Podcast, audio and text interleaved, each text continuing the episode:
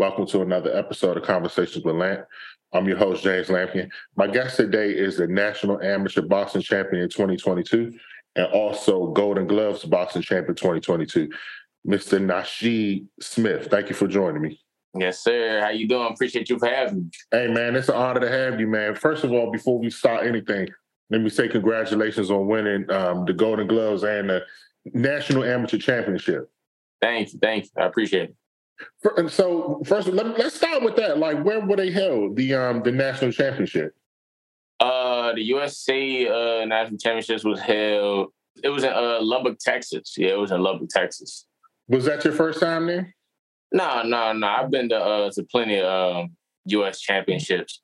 I always, always been fighting a lot of tournaments. So like for most of my amateur career, if not all of my amateur career, I would always travel, go to this tournament, that tournament, things like that. Especially nationals that get you that points. You know when it's time to turn pro and and it'll look good on your resume.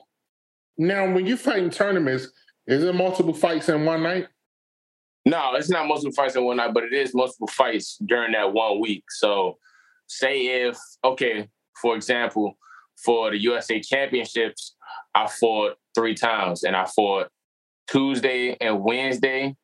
Got the bye on Thursday, and I fought in the finals on uh on Friday, and then uh in Golden Gloves I fought four times, and if I'm not mistaken, I want to say I fought yeah, I, I fought Wednesday, Thursday, Friday, and Saturday.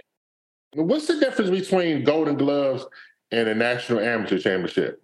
Man, the difference, the difference, the difference is, well, of course, you got different judges, of course, but with the USA's and the Golden Gloves, the judges are looking for for two different things. Like in the Golden Gloves, they trying to get you to go all out. They trying to get you to brawl, go on the inside. They trying, they really try to see somebody get knocked out in the Golden Gloves. but you know, in the USA's, they they want that they want that slick outside international style for real, for real. So more so in the USA's, more so hit and not get hit. But in the gloves, it's like man, go put him out. Go knock him out. Is there more prestige winning one over the other? Um, to me, and to what I feel like as a lot of people, because I feel like a lot more people know more about the Golden Glove. So if you got that Golden Glove National Championship on your resume, it turns a lot of heads. You know, uh, Golden Gloves has been one of the most, if not the most prestigious amateur uh, national title you could have on your resume for. I I feel like as long as amateur boxing has been around, so uh, I I think Golden Gloves is the more prestigious one. Which one did you win first? I want to uh I want to Golden Gloves first. Yeah, the Golden Gloves was I want to say in August. Yeah, around late August, maybe early September. And yeah, I won that one. You had to go to the local, the locals, the regionals, and the national. So I got the. Uh, I was supposed to fight in the locals, but my opponent pulled out. I fought in the regionals. I won that. I stopped my opponent. Then I fought uh, four times in the uh, in the gloves, and I got the national titles. Where was the Where was the Golden Gloves held at?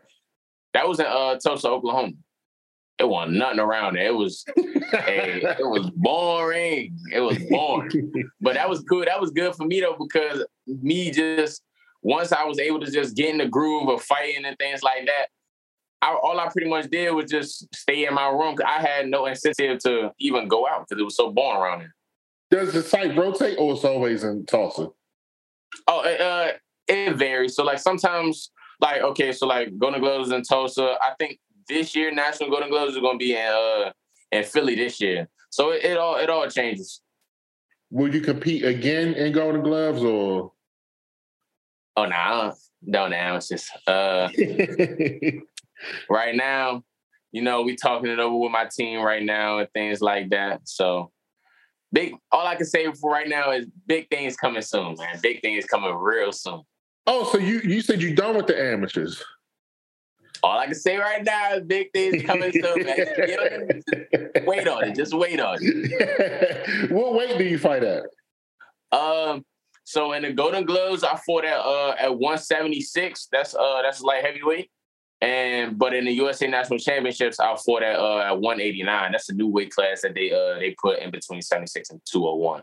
Wow, So, that's a lot. I can- a I lot can vary. That's a, that's a lot. That's a, that's pretty a substantial weight gain. Yeah, yeah. Did, I- was that by choice or? Um, no. So once once they implemented the 189 weight class, and me and my coaches got got with the news, it was pretty much like I could go there if I want to, but preferably I would be at 176 because that's already more so my weight class. And for me, I'm not just the uh I'm not just the type of fighter that I don't have to lose no weight to to fight. I have to I always have to lose weight. Usually like before the gloves, I was walking around like 195. So I had to lose weight anyway. But um, for the USA Championships, I was gonna go at 176, but I ended up getting sick. I ended up catching the flu. I want to say like a week before, a week or two before we uh, we had to leave. So it was at that point where my coaches were like, "Look, you can't you can't lose the weight because you're so sick." And I was pretty much I had to stay in my room. I had to quarantine like I had COVID for real, for real. And I had to just stay in my room that whole week and just chill because my body wasn't letting me do anything. And also I didn't want to, you know, get nobody else sick as well. So my coach was just like, it's okay, just go ahead. We just gonna move you up to 189. I was like, all right, cool. So you actually prefer to cut weight? Yeah, I, I prefer I prefer to cut weight. It's it's more so like you get an advantage because naturally I'm already bigger than a lot of these guys. So the people at 176, they might be my size, but most times they not. And at 189, they they're bigger than me. So at 189, they probably coming down from like 210 just to get all the way down to 189. And me, I, I wasn't coming down from that far. So okay, you know what? I'm glad you touched on the weight cut thing because I mean, is it really a big advantage to cut weight? It is it is it is a it's a very big advantage. Like I now I won't say it'll it'll make the difference in a fight, but when it comes to getting that edge, if a person knows how to lose that weight and knows how to uh, manage themselves and make sure they're not draining anything, it's a it's a good advantage. Like if you take if you take fighters like we could say, okay, look at uh Jarrett Hurd, right? Okay. Jarrett Hurd at 154, he was huge. He was probably Jarrett Hurd could afford. He probably could afford like 168 for real. For real. But- you know what I'm saying? Just doing that weight cut, and he knew his body. He knew how to do it, so he wasn't drained when he was in there fighting. He was straight.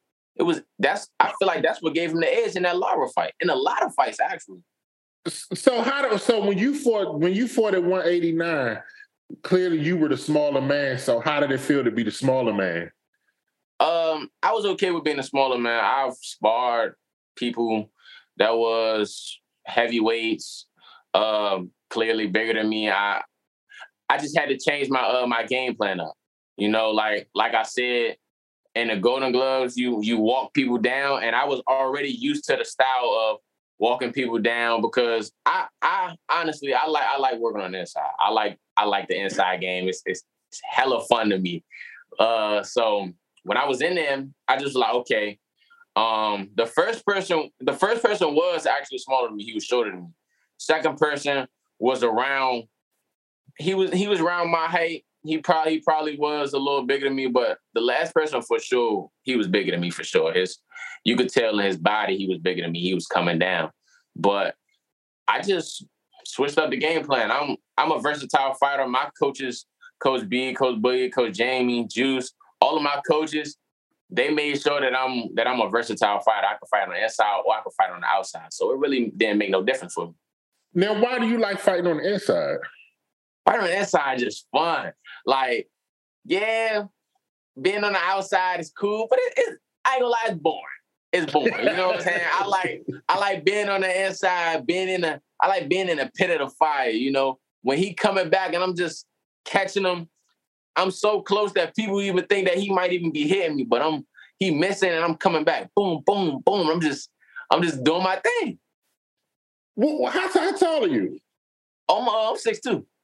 Oh, damn. Okay, so that's good height. So Yeah. it's not a high. Because see, when you said I like fighting on the inside, in my mind, I'm like, okay, well, maybe he like five nine, five ten. So that's oh yeah, yeah, yeah. Nah, I I'm naturally I'm an outside fighter. Um, my first style of boxing that I learned was outside fighting because I I used to uh, I used to didn't like to get hit. So of course, naturally, and I was already taller than everybody. Um, you know, when I started to hit my growth spurt and stuff like that, I was taller than everybody. So naturally, I'm an outside fighter, but my heart, my heart loves inside game.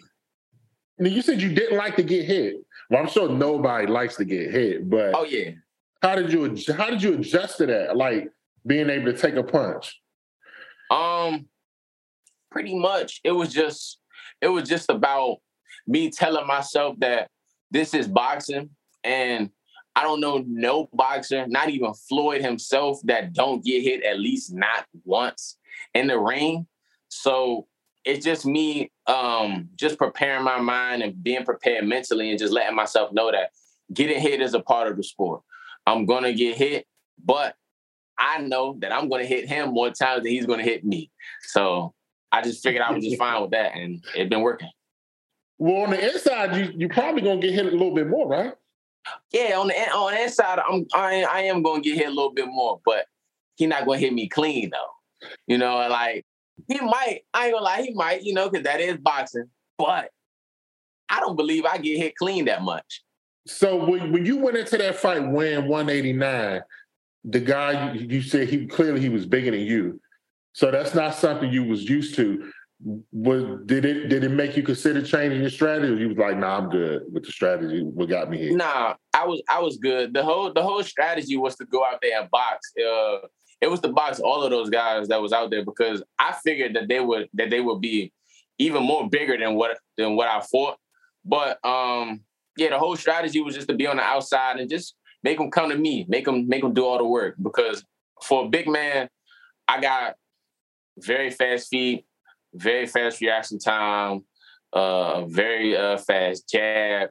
I'm I'm very fast for a big man, so it just, it was just like just let them do all the work, just let them come to me and just get them frustrated. And once I got them frustrated, it was pretty much over with. Let me let's go to the beginning. How did you get involved in boxing? How did you get your start boxing? So um, when I was younger, I used to I used to watch a lot of UFC, especially like when it first came out. So um, when I was younger, I was like, I actually want to get into uh, UFC. I didn't know it was called uh, MMA at the time, but I wanted to get into UFC. So I was like, okay, uh, I got the I got the feet because when I was a kid, I used to do uh, taekwondo. I was a two time national champion in that. Oh. And then after that, my dad, he already done told me a little bit of the wrestling anyway, because he was a wrestler back in his days. And so my thing was just like, okay, I got the feet. I know how to wrestle a little bit. All I need is the hands. And so I just went into uh I went into boxing pretty much trying to learn that so I can go into UFC. But once I once I went to the headbangers gym and I was learning boxing, I was going there every day, I just fell in love with the sport. Oh, so you so you went so you went to Headbangers with the detention just to learn how to box to get ready for MMA.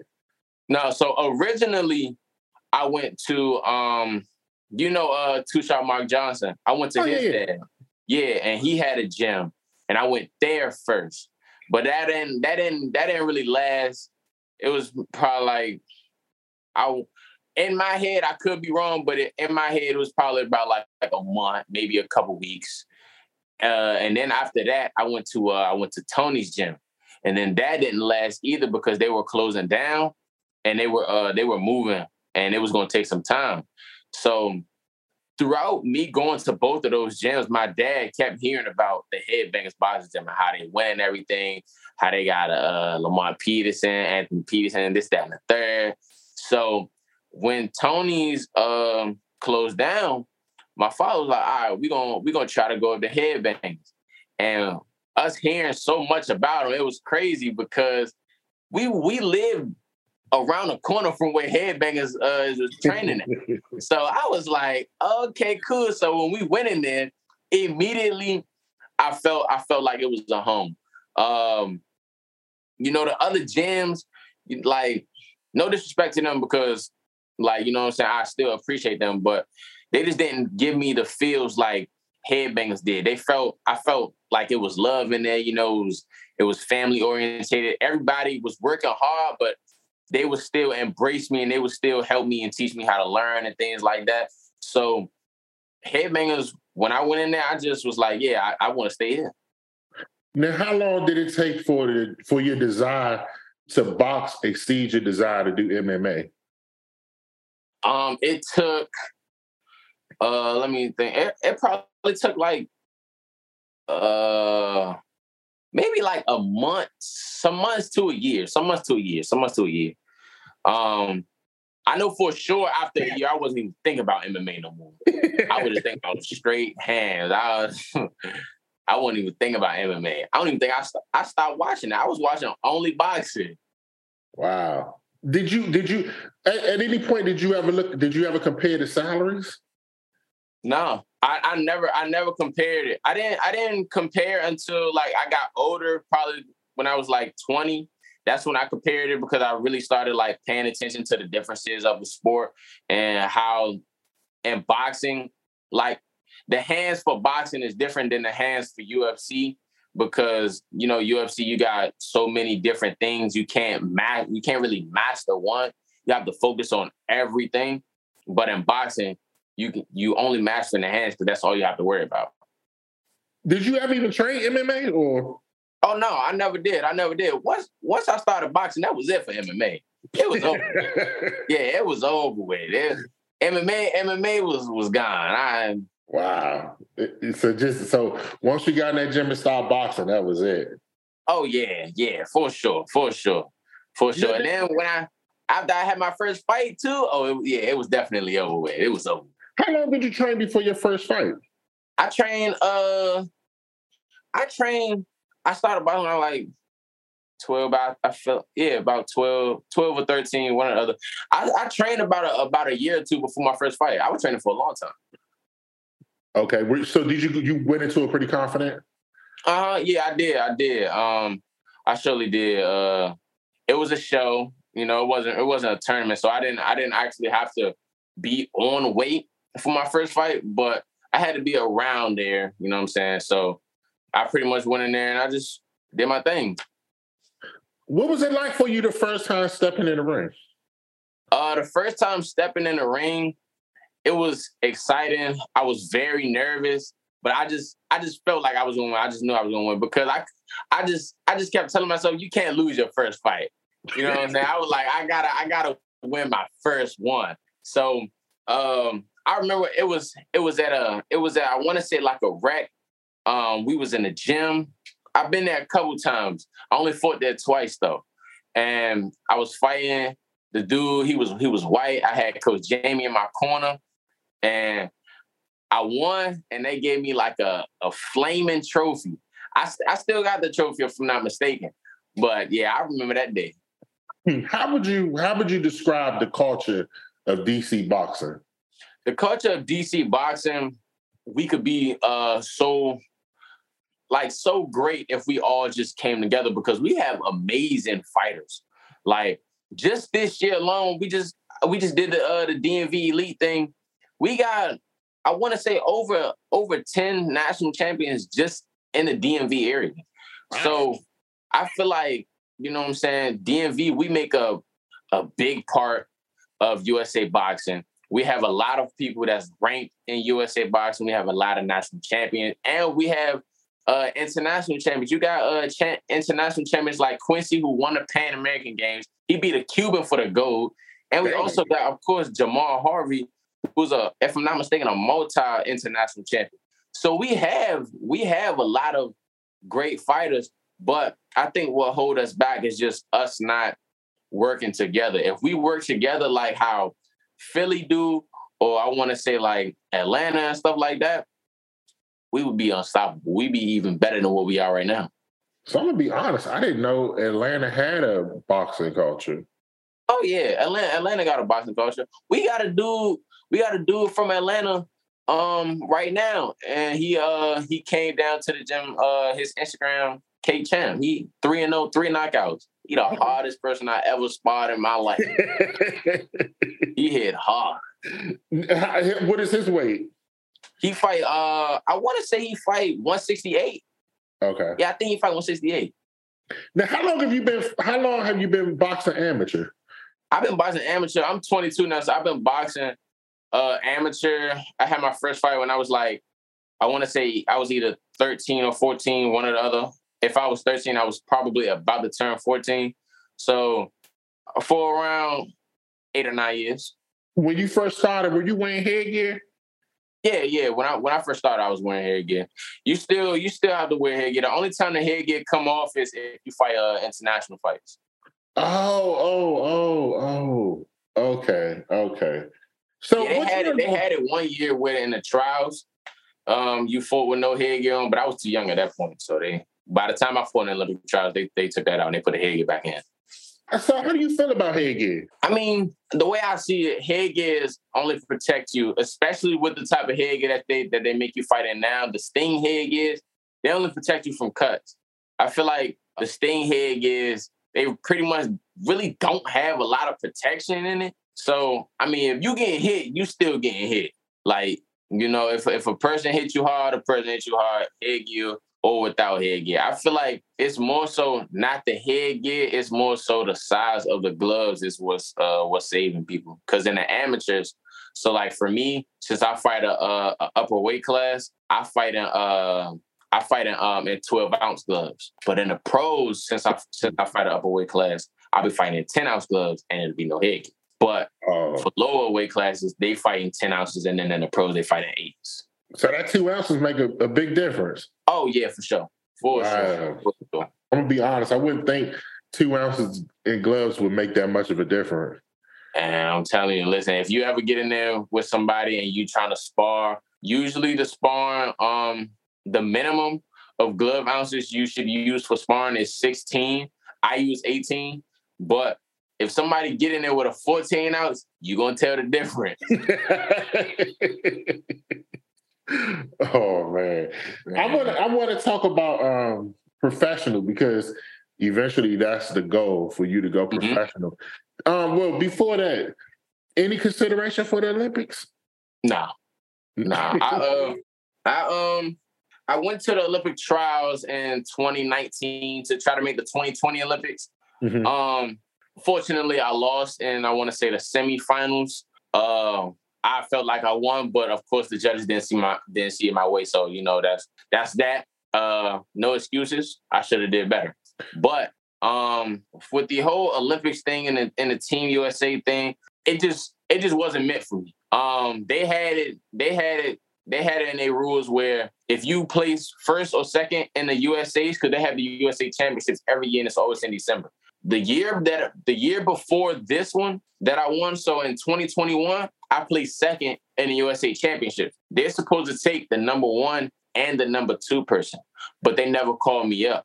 And it's a lot of stuff going on with uh with, with US with Team USA and stuff like that. So I mean it just it just wasn't meant for me to go up there and I'm okay with that. So so really it's more like you don't want to deal with the politics of it. Yeah, not really. Yeah, I, I, don't really want to deal with the politics of it. I'd rather deal with the politics of the pros rather than uh, to make the Olympic team and stuff like that. Now, who are some of the big, um, who are some of your big influences as far as boxing? Um, some of my biggest influences as far as boxing, uh, Franchon Crews-Dezurn, she's an undisputed champion. She pretty much took me under her wing ever since I want to say like I was always under her wing, but she really like cuffed me up and like just held me and just helped me learn how to network and just helped me learn the business side of things and everything. I want to say around like 2021 or 20 or 2020. One or the other. One or the other. Um also Isaac Dogboe, um, Shawn Porter, um, Lamont Peterson, Anthony Peterson, of course, uh, Patrick Harris, I talk to him every we talk every day. These are these are people, you know what I'm saying, like that I have the most access to. Like I can call them up right now and you know, we'll chop it up and I can ask them questions and things like that. And they'll always let me know and they keep it real with me too. It's four names, but those are just, you know, just from the top of my head. So me, so me being, I'm because I'm a big boxing fan. So if I turn on your fight, who would you say your fighting style would remind me of? Uh, honestly, I got a little bit of everybody. It just all depends on which fight that you're watching. Because um, some fights I might be on the outside, some fights I might be on the inside, some fights I might use certain tactics that Cubans might use, and some fights I might even I might even try to break somebody down like like an Errol Spence would. So it just it really just all depends on which fight that you watch. Okay, yeah, that, I mean, I'm just I'm just trying because I'm picturing that you're talking about fighting on the inside a lot. So mm-hmm. that's what you know. So when you said that, because you six two, and I don't know if you remember him, but you made me think about um, Paul Williams. You remember him? Of course, of course. Oh, okay, okay, okay. Because he that's a legend. Yeah, because see, he was he like he was tall. Now six two. Now he was six two for welterweight. That's gigantic. That's crazy. Yeah. Yeah. For what? Yeah. But for a light heavyweight, which you uh, that's more just like good size. Right. Yeah. Yeah. Most most of my opponents will, will be be around that. Be around that. Maybe like six one, six feet even. You said your next goal is to turn professional, correct? Mm-hmm. What What are you looking forward to most about turning pro? Um, I'm looking forward to everything. I'm looking forward to the fame, the money, the the the hard work, the dedication, just becoming. I'm looking forward to really becoming the greatest in in the sport, one of the greatest. Like when you mention names, as in Sugar Ray Leonard, Muhammad Ali, Floyd Mayweather, Nashi Smith, gotta be up there. I, I'm looking forward to that. Who Who's your favorite fighter? my favorite fighter is Muhammad Ali. You know, I got the I got the poster right there. Yeah, my favorite fighter is, is Muhammad Ali. Uh, he was Muslim. I'm also Muslim. Uh, he's he was tall. He knew how to use his range. He got like little subtle head movements that'll just make you miss, but be there just enough to make you pay as well. And outside the ring, he was a he was a black civil right activist as well. He he he really did it all. He did it all. I'm glad you. I'm glad you mentioned that because I actually saw that in your bio that you're a Muslim, and I hope a lot of people realize like how disciplined Muslims are with their faith. So, how has that helped you in terms of boxing? Um. Well, I was born Muslim, and all my life I've been around Muslims, and so just like say during Ramadan, I have to fast things like that. That just teaches me discipline, making my prayers, knowing that my prayers are at certain times, knowing that I have to be at Juma at certain times. It's it's it just really helps me just not even just in boxing but in life because say say for instance in boxing I know I have to make a certain type of weight. I know I can't eat certain stuff. I have to cut it out. I have to be disciplined enough to understand that uh, I can't I can't be regular. I have to I have to separate myself from everyone else and what they're doing. And if I want to become one of the greats, like I said I will, I have to do this. So that that pretty much Islam pretty much just helps me with the discipline and uh and that aspect of things. It also helps me with discipline in the ring because like I said, I love inside work. But I know if my opponent can't handle my outside game, then I'll just stay on the outside and I'll just beat you that easy. I'm really, I'm really glad you mentioned Ramadan because that was a question that I was dying to ask you. Will you compete during Ramadan? Oh, I'll for sure compete during Ramadan. Really? Um, I train, I train every day during Ramadan regularly. Like my regular schedule is Monday through Friday in the gym. I take my break on Saturdays and I'll do like a little slight jog on Sundays just so I can get back into the uh, the motion of things and get my uh, my mind prepared for for that Monday again.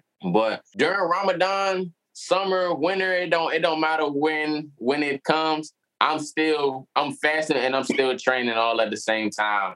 Uh, it'll be it was it was a time where we was outside. It was it was extra hot. Like I'm talking like it it had to be about hundred degrees outside.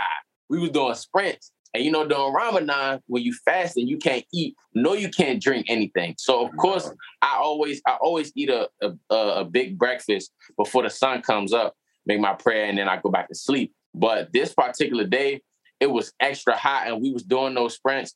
And my coaches know I ain't never gonna quit. I'm never gonna say when I'm tired, and I'm never gonna I'm never gonna uh, I'm never gonna want to stop. So we doing the sprints, and Coach B he could see he could see it in me that I, I was drained, you know, because Uh, I couldn't have no water, things like that. Even even my father, he was like, he was like, man, it's okay, just just get you some water. And I was just like, nah, I'm good. Just let me let me do my thing. And Coach B, he was like, he was like, go ahead, sit out. And I was like, nah, I was like, nah, B, you know, I, I can't, I can't do that. You know, I ain't gonna let I ain't gonna let you make me sit out. He was like, it's okay. I understand that you fasting. So it's all right. It ain't like you did nothing wrong. And I ain't gonna lie, I was tearing up. Because I I hate losing. That's that's my whole thing. I'm a I'm a sore loser. And the way I look at um life and how I progress is I set goals for myself. And I set minor goals, even to major goals. But if it's like it's like in a video game, if you don't if you don't achieve or or surpass this objective, then you fail. So if I don't, if I didn't make it in those sprints, then I failed. So mm-hmm. it was at that point where, you know what I'm saying, it just felt like I failed. But I also, I also had to learn that it's not that we are failing, it is that we are not, I want to say, we are not ready to do something. So like I wasn't that day, I just wasn't, I just wasn't ready to do those hard sprints in that 100 degree weather with no water. So it was just that, you know, my coach, he was just letting me know it's okay. You know what I'm saying? Just go ahead, and sit out. But my coach, my coach, all my coaches understand me. I understand them. That's what makes us a great team.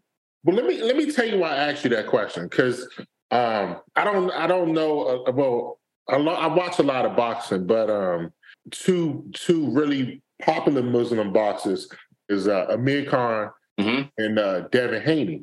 Right now, Amir Khan was undefeated at the time when I'm pretty sure he was. Uh, yeah, he was undefeated at the time. He fought a guy named Breidis Prescott during mm-hmm. Ramadan, and he got knocked out like the either the, I want to say the first round. It was either the first round or the second round. He got knocked out early, so he said he would never fight during Ramadan again.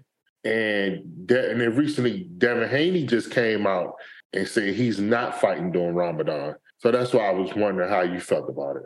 Oh, I mean, fighting I feel like fighting in Ramadan is a is a major blessing. Uh, being able to do what you love during the month of Ramadan is a is a blessing. Um, because even okay, look at look at Jarrett Hurd versus uh J Rock. J Rock beat Jarrett Hurd during the month of Ramadan, and that was the first and only time he was a world champ, and that was during the month of Ramadan. So I mean, to me, I always feel at my best in the ring anyway when it's uh-huh. when during Ramadan. I think uh you have to you have to be smart with what you're doing and just understand your body. Their bodies may not, you know what I'm saying, be able to to to take that, you know what I'm saying? But I feel like for me, my body is. Well, I'm gonna say this. That almost sounds more spiritual than physical. For you to say you to say you actually at your best during Ramadan, I would say that's more spiritual. Yeah, it, it could it could be because it, it it clean it cleans your system out. You know, like um, it cleans your system out, and also you just you really you're like highly blessed. Like I feel like Ramadan might be the time where you're the most blessed. If you're, you know what I'm saying, if you're actually doing what you're supposed to do. You know what I'm saying? Making your prayers, fasting, giving your thanks, things like that, man, ain't ain't ain't, ain't really no better feeling. Okay. Wow. Well, I'm glad we got a chance to talk about that because I, I, don't get a chance to talk to a lot of athletes, period. But the Ramadan thing has always been fascinating to me because I've seen different results, um, different sports. Um, yeah. You you may you may I don't know if you remember Hakeem Olajuwon. Oh, of course, yeah. Oh, okay. He, so yeah. he, he played basketball during Ramadan. Mm-hmm. He, yeah, during Ramadan. yeah. Kyrie, Kyrie, do the same thing. Yeah, and ironically, I haven't heard um, Kyrie's take on it, but um, I heard Hakeem Olajuwon talk about it in the past, and he just talked about like how Ramadan was the best time for him to play. And that was just always a fascinating thing to me because you're fasting, you're not getting water, you're not getting food at certain times. So I just always wonder, like, how do athletes uh, push through that? So I, it's really good to hear you talk about it firsthand. Yeah, definitely. Now let's talk about going pro. What weight would you fight at? Um, well, of course, like my first couple fights would probably be around like 75 ish, 73 ish, around those weights. But uh I feel like excuse me, I could make it down to uh 168 for real, for. And if I if I if my body is willing, you know what I'm saying, is able to do so, I feel like I can make a campaign for a world title then. And one, because I mean, I mean, look, let's just be honest. Um, 175 is not the most glamorous division in boxing. With yeah. You lose seven pounds, you open up a whole different window of opponents. Right, right.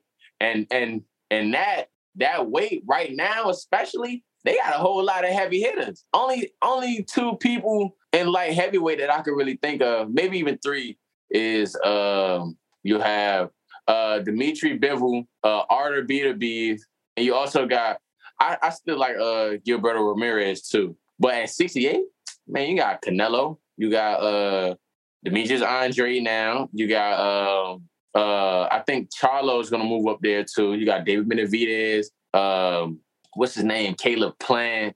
Uh, you got a, you got a whole bunch of fighters at 168. So I feel like 168, it'll, it'll just be more opportunities there. How long do you feel? How many fights you feel like you need before you? Because you have a really great amateur background, so that that can help fast track you even more. But right. how many realistically, how many fights you think you need before you could say, okay, I'm ready to step in there with a world champion? Well, honestly, I don't really know. Um, I feel like for me, it's just more so learning how to fight like a pro and like like a complete pro anyway, because I've always had, you know I'm saying, the the pro style, but um I am a I am still like a amateur boxer. So um the pros is different. Learning how to take a person out, pinpoint the shots, uh, how to catch your breath, thing, things like that. Because at that point, if we talking me fighting a world champion, I'm going from fighting three rounds, three minutes to 12 rounds, three minutes. So I, I just have to learn how to really fight like a pro. And however long that takes, I'll be ready. Have you ever been to a pro fight in person? Yeah, yeah, yeah. I was just I was just at the at the um at the Gervonta uh, fight. Okay. You know what? That's a that's a perfect fight to be. So at any point, were you visualizing yourself fighting in front of your home crowd, a sellout crowd, world title fight? Was you actually putting yourself in that position? Oh yeah, definitely. I've been putting myself in that position since I was about 16. I've always like visualize it. I see it in my dreams, things like that. So I just know, I just know like I'm going to be one of the best. I'm going to be one of the greatest. Like, and can't nobody tell me different. Man, that's a great thing. Because I, I, I, know visualization is just so important, and and just to hear you say you can actually see yourself doing that. Right. But you don't want to say when you're going to turn pro, right? You said you don't want to talk about that. Yeah, I mean, I don't, I, I don't have, I don't have no date, nothing like that. We just, me and my team, we getting everything together right now. So, I mean, when, once I have everything together, of course, I'll make the, uh, you know, I'm saying the statement. But right now, me and my team, we just all figuring it out right now. So is it safe to say you done with the amateurs? Oh yeah, for sure. Yeah, yeah. yeah, I'm, I'm, I'm, yeah. How would you, if you were to, if you were to describe your legacy for amateur boxing, how would you describe it? I would say for amateur boxing, I give myself about a a good a good A. Yeah, A. I'm a five time national champion. I've been a top ranked amateur in the country for the last since I was 17. And I'm 22 now. So I want to say for like the last five years, I've been a top ranked. I'm always ranked number two, number three. I'm ranked number one this year. Um, I fought the best. I've been in plenty of training camps. I've sparred the best. I've sparred a lot of world champions as well. So, I mean, as far as the amateurs, I give myself an A. I feel like I'm one of the top amateurs. I am, I am one of the top amateurs, actually. I'm gonna give you a chance to put on your promoter hat. Um, there's a pay per view, right? Mm-hmm. The cost of the pay per view is five hundred dollars. You got to put together five fights. What fights are you gonna put on that pay per view? Five hundred dollars. It's a five hundred dollar pay per view, and right. you can make oh, any five fights. Oh, oh, say less. I already know.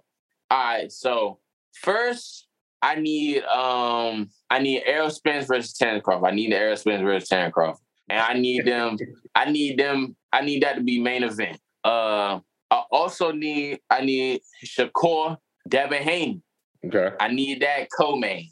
Um, after that, I would need uh for some for some like some excitement, some some knockout stuff. Because Devin Haney and Shakur, they they fights can, can tend to be a little boring. So for some for, for for some for some excitement, like you know, us as boxing fans, you know, of course we want to see it, but to the casual eye, you know, they probably don't really want to see it like that. Um, so for some excitement, I would have to say Tank Ryan Garcia because we know somebody getting knocked out right there. I already know somebody going to sleep. Um, then um, how many is that? That's three. That's three. I also gotta have because we've been just because we've been wanting for so long, and I also know somebody going to sleep out for this too. I need Deontay Wilder versus Anthony Joshua. I need it. I've been wanting that since like 2017, ever since they both became champions. And then um after that, uh, I need one more fight. I need one more fight. Um, let's let's go to the girls for this one because I know they fought before, and I know you know what I'm saying they cool and they friends and everything. But when they clash, it's gonna be a crazy fight. I need Franchon versus Claressa Shields.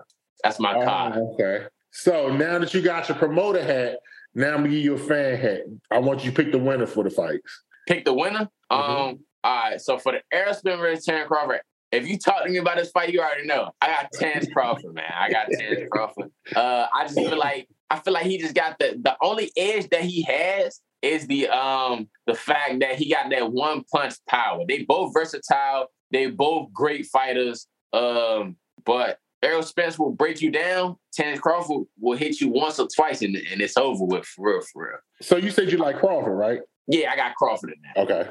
Um, Devin Haney versus Shakur, that's hard. I ain't gonna lie, that's a hard fight. That's a hard fight. Um, initial thought is Shakur, and I, I got I gotta go with my initial thought. Um, I just feel like Shakur, his his his mind process is is so good that it's it's kind of hard. It's really even hard to hit him, and it'll make it be like he's there and he'll hit you, but when you swing, you are gonna miss. So I got I got to go with Shakur. Uh, it's gonna be. I feel like it's it's tough to beat him right now. Yeah. It's tough to beat Devin Haney too, but I feel like Shakur is more proven than, uh, than Devin Haney. So I, I got to go with uh, Shakur. After that, go with uh, Tank Ryan Garcia. Of course, I'm going Tank. Uh, home team. I've been in a camp with him, so I ain't gonna lie. I'm a, I'm a little biased, but it's okay. I'm going with Tank. Uh, Deontay Wilder versus Anthony Joshua.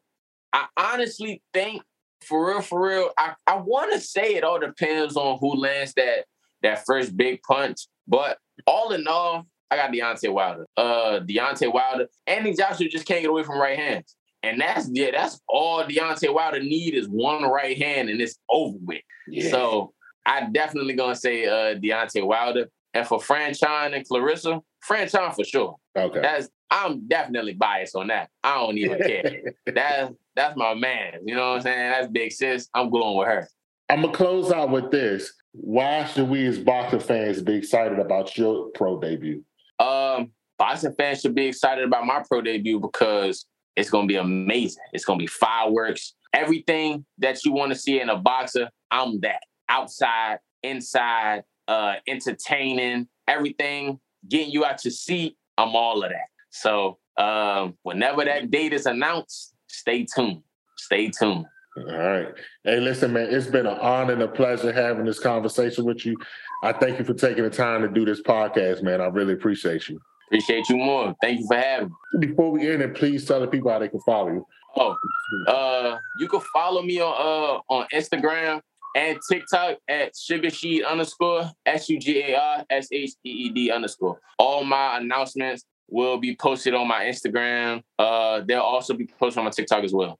All right, man. Again, all the best. And I can tell you as a boxing fan, this is my first time really getting a chance to talk to you. Um, my cousin and Boog told me about you, but um, I'm really looking forward to seeing you as a pro. I'm definitely going once once you announce the date, I'm gonna definitely make sure I'm there because I want to see it for myself. Thank you, thank you. I appreciate that.